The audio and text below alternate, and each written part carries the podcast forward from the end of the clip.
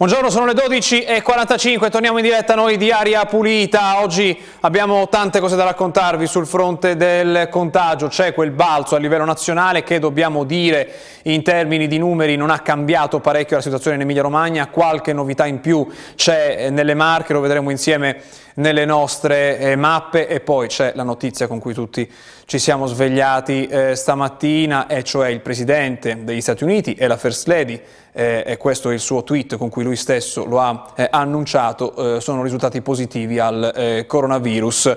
vediamo questo tweet, l'abbiamo messo in onda, lo, lo leggiamo insieme, è delle, se, poco prima delle 7 di stamattina, notte, notte negli Stati Uniti. Stasera Flotus e la First Lady e io siamo risultati positivi al Covid-19, dice Trump su Twitter. Inizieremo la nostra quarantena e il nostro processo di recupero immediatamente. Eh, andremo, supereremo questo insieme. La First Lady aggiunge anche un altro elemento che non è da trascurare quando si tratta di Trump, Dice Melania Trump, come troppi americani hanno fatto quest'anno, io e il Presidente siamo in quarantena a casa dopo essere risultati positivi, eh, siamo, eh, ci sentiamo bene, abbiamo spostato tutti gli impegni in avanti, postpone, abbiamo spostato in avanti tutti i nostri impegni.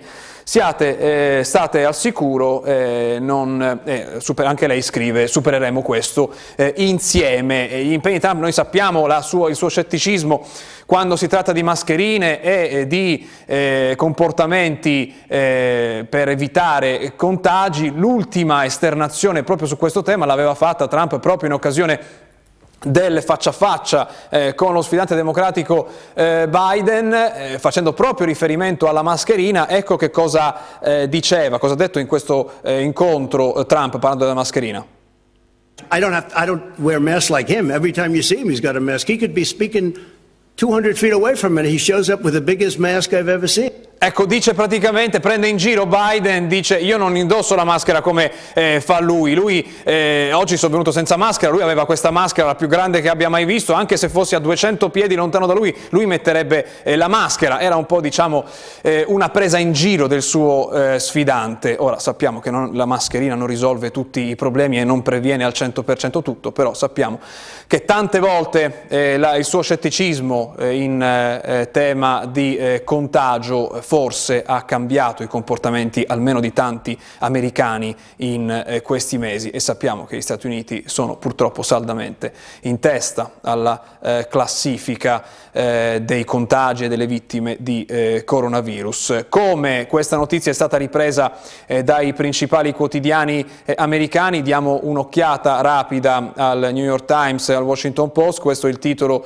del New York Times in questo eh, momento eh, Trump e la First Lady sono positive al, positive al coronavirus, il test del Presidente e di Melania Trump eh, hanno, ehm, hanno eh, gettato nell'incertezza la campagna elettorale e la situazione della Casa Bianca, eh, il medico del Presidente ha detto che sta bene e starà in isolamento alla Casa Bianca per ora.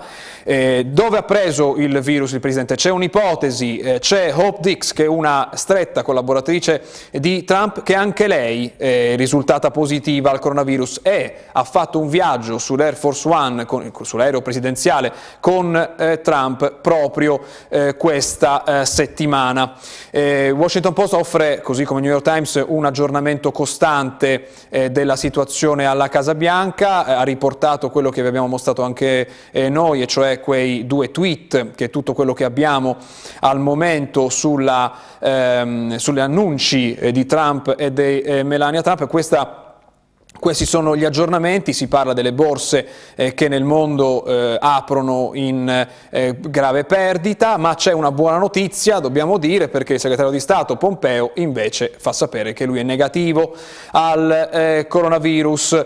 Ultimo aggiornamento che vi diamo eh, adesso è la anzi diciamo un non aggiornamento, ma continueremo a dare un'occhiata alla pagina, almeno al profilo Twitter dello sfidante Biden, perché in quella stanza di quel dibattito dove Trump ha urlato eh, per eh, parecchi eh, interventi, eh, oltre al povero giornalista della eh, Fox, c'era anche Joe Biden che però non twitta da dieci ore, quindi non ha né commentato, almeno eh, via social, e non l'ha fatto nemmeno attraverso comunicati ufficiali, la situazione di Trump e probabilmente dobbiamo immaginare che anche lui eh, sarà ehm, sottoposto a eh, tampone eh, da qui alle prossime ore. L'alba in questo momento eh, a New York, notte fonda sull'altra sponda, diciamo eh, che sapremo eh, delle novità, avremo delle novità da qui alle prossime ore. Diamo un'occhiata, diamo un'occhiata allora su, su, quello che riguarda l'Italia con i tamponi che sono stati effettuati ieri, vi abbiamo detto di questo balzo che è stato registrato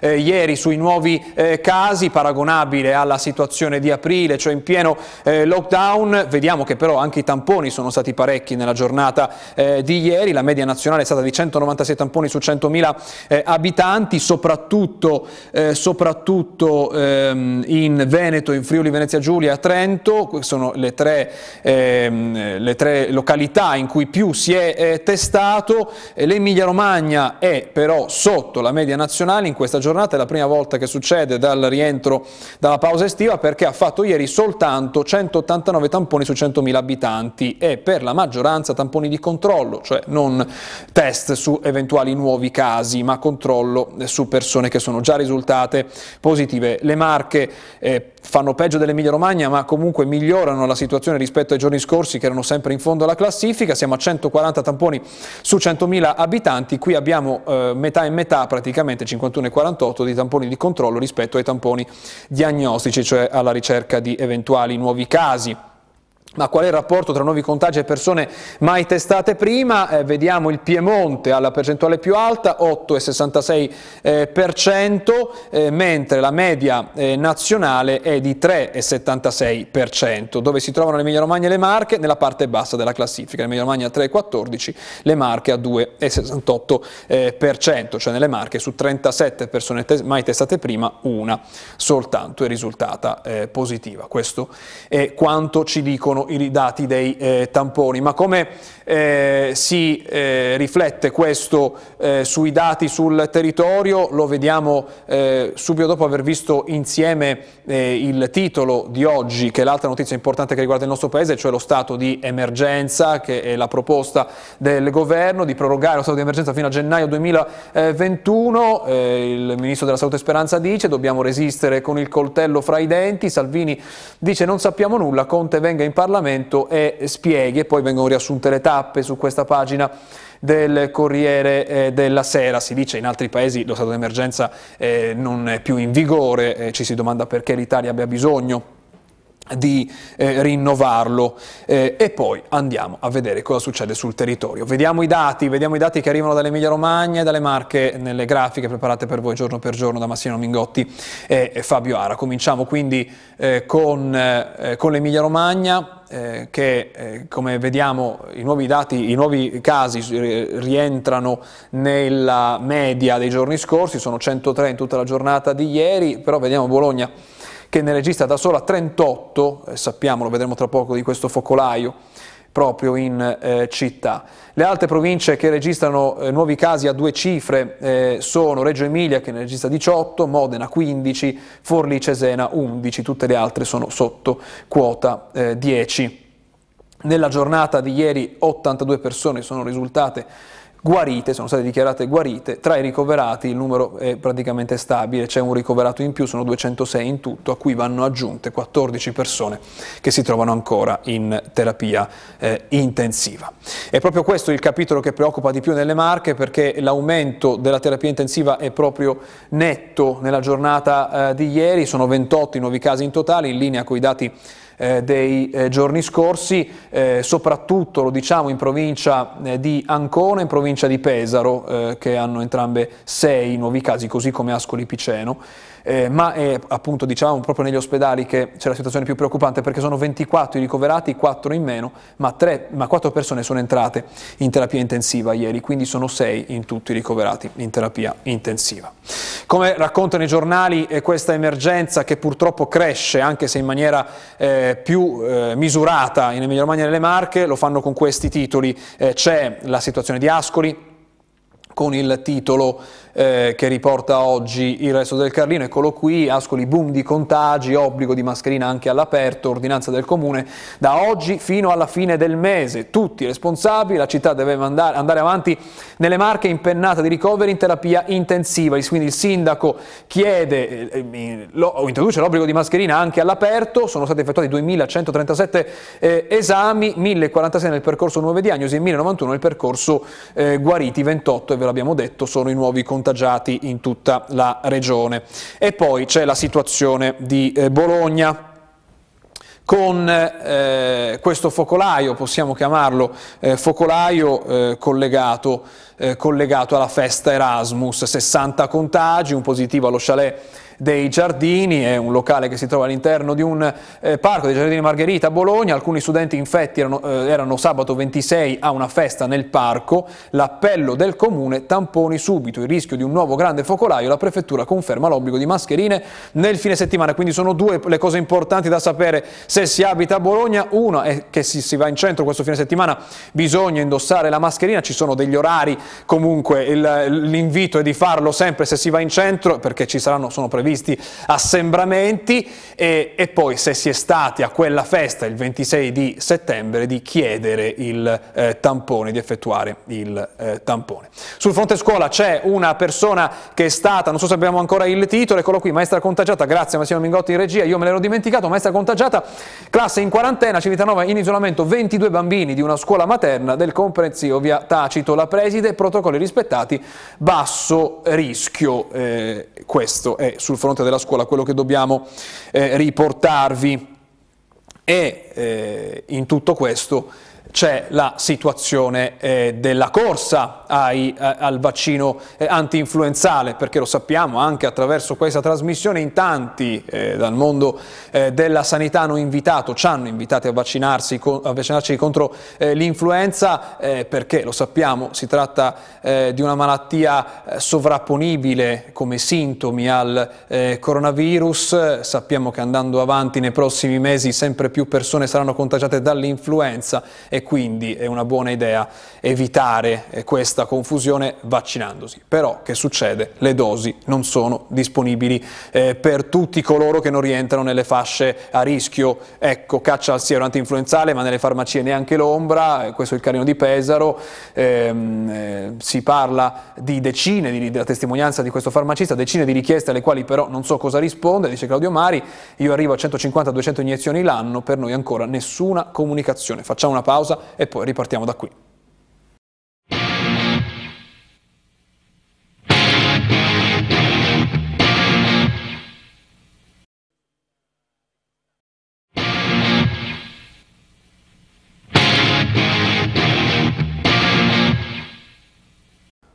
Ora eccoci qua, sono giornate, abbiamo visto, in cui i dati sui contagi da coronavirus vanno eh, su, abbiamo visto di questo salto eh, anche nel nostro eh, paese, quasi 2000, praticamente circa 2000 contagi nella giornata di ieri in tutta Italia e in tanti eh, cercano eh, il vaccino contro l'influenza, eh, almeno per escludere eh, l'influenza eh, dal rischio di confondere eh, i sintomi eh, del coronavirus da qui alle prossime settimane. Qual è il problema però? È che ci sono le dosi non sono sufficienti per tutti, lo vediamo in questo titolo mm, del Resto del Carlino, lo vediamo, l'abbiamo visto poco fa insieme, eccolo qui, caccia al siero antinfluenzale, eh, questo è il canio di Pesaro, nelle farmacie neanche l'ombra, il, il, caso di Claudio Mari, negozio in Largo Moro, ogni giorno ho decine di richieste alle quali però non so cosa rispondere, io arrivo a 150-200 iniezioni all'anno, però, però, ancora nessuna eh, comunicazione. In questi giorni dice c'è da mettersi a piangere. Buongiorno, lo vedo in collegamento con noi, Romeo Salvi, che è il presidente dell'Ordine Farmacisti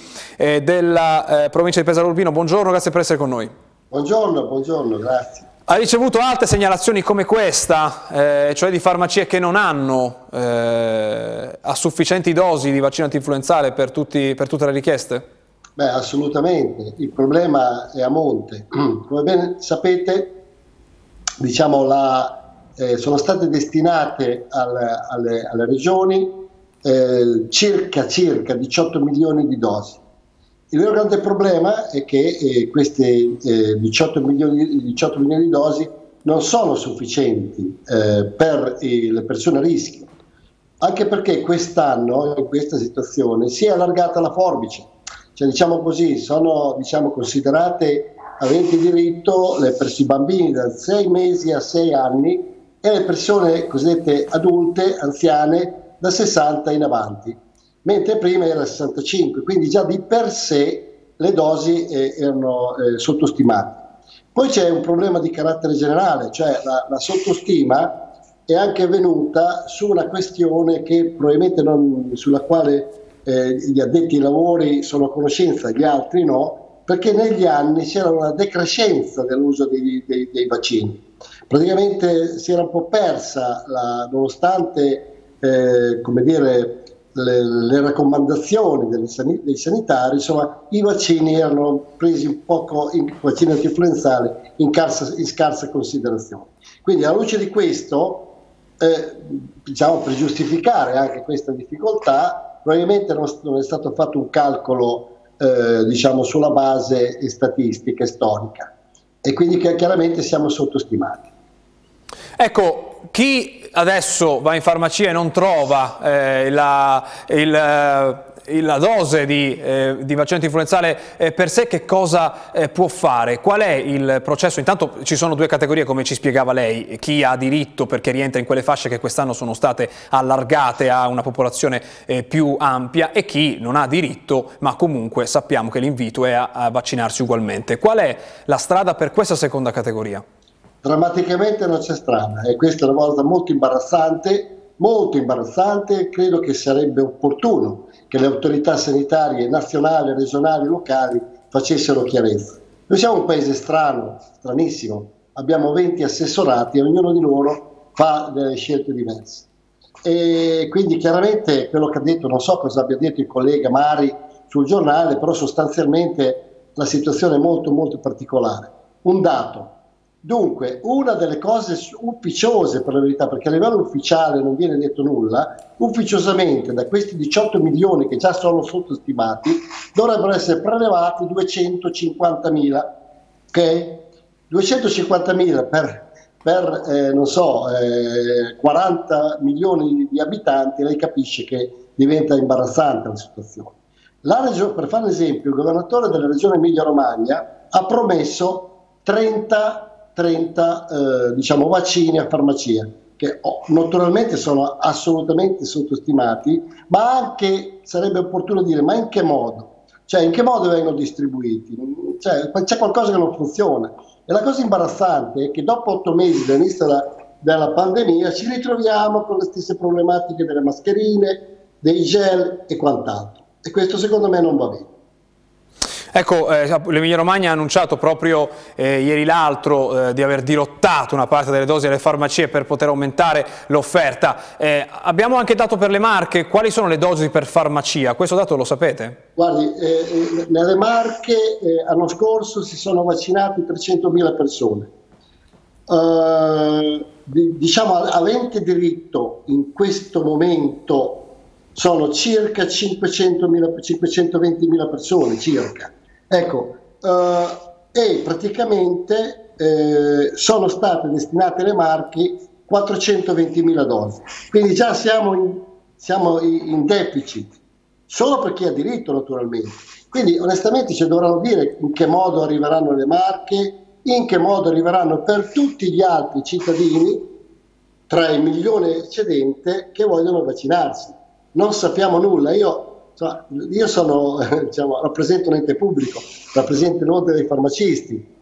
Ufficialmente quello che le dico è eh, una mia conoscenza personale. Le mie fonti sono il CIMBE, che è una fondazione privata a diritto privato che valuta eh, queste situazioni con delle valenze scientifiche. E pillole di ottimismo di, di Guido Silvestri, è l'Università di Urbino che attraverso Piero Sestili ufficialmente dalla regione o dalle autorità regionali non abbiamo risposte.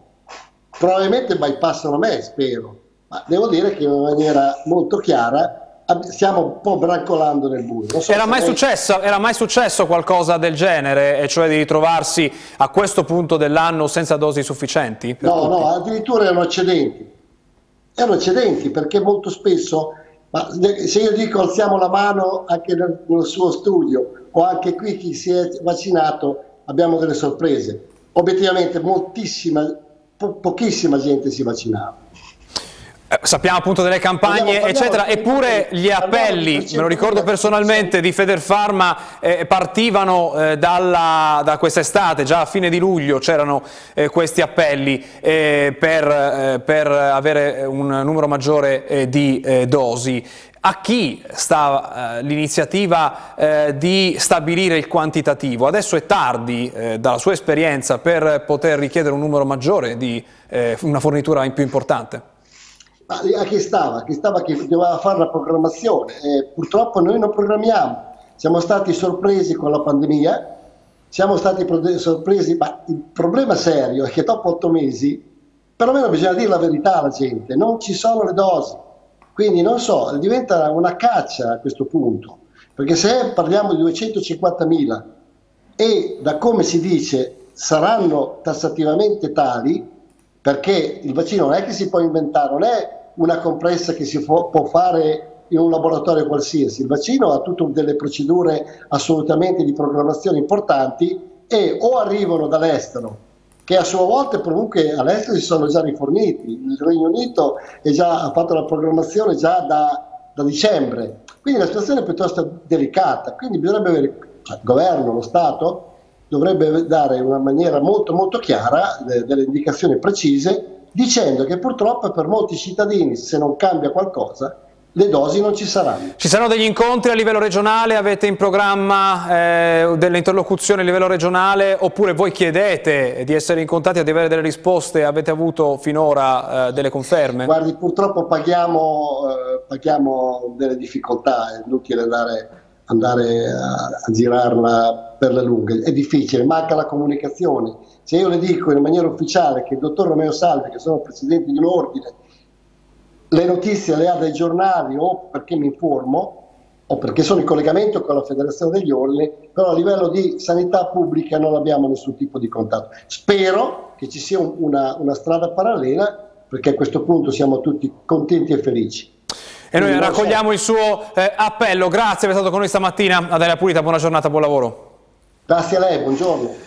Rimaniamo, ovviamente resteremo eh, sul tema, torneremo eh, molto presto per comprendere se davvero eh, a questo punto eh, rimane la caccia, come ci ha eh, detto il Presidente dei farmacisti della provincia di Pesaro Urbino, provincia lo sappiamo, nelle Marche la più colpita da questa eh, epidemia. In chiusura c'è un aggiornamento che arriva ehm, dall'ANSA eh, poco fa ehm, del sottosegretario Zampa si potrebbe decidere di usare le mascherine all'aperto di fronte alla ripresa di focolai, ci si sta pensando da molte parti, ha detto la sottosegretaria della salute Sandra Zampa eh, stamattina. Ieri ha detto abbiamo avuto un aumento secco di più di 500 casi, dobbiamo fare in modo che il sacrificio enorme che abbiamo fatto come Paese tutti insieme dia risultati permanenti. Se oggi l'Italia può vantare numeri così radicalmente diversi dal resto d'Europa è perché siamo stati molto rigorosi, quindi di fronte a una ripresa Molti sindaci e presidenti di regione stanno andando in questa direzione. Il governo valuta settimana per settimana e non è da escludere appunto un provvedimento nazionale, quindi mascherine obbligatorie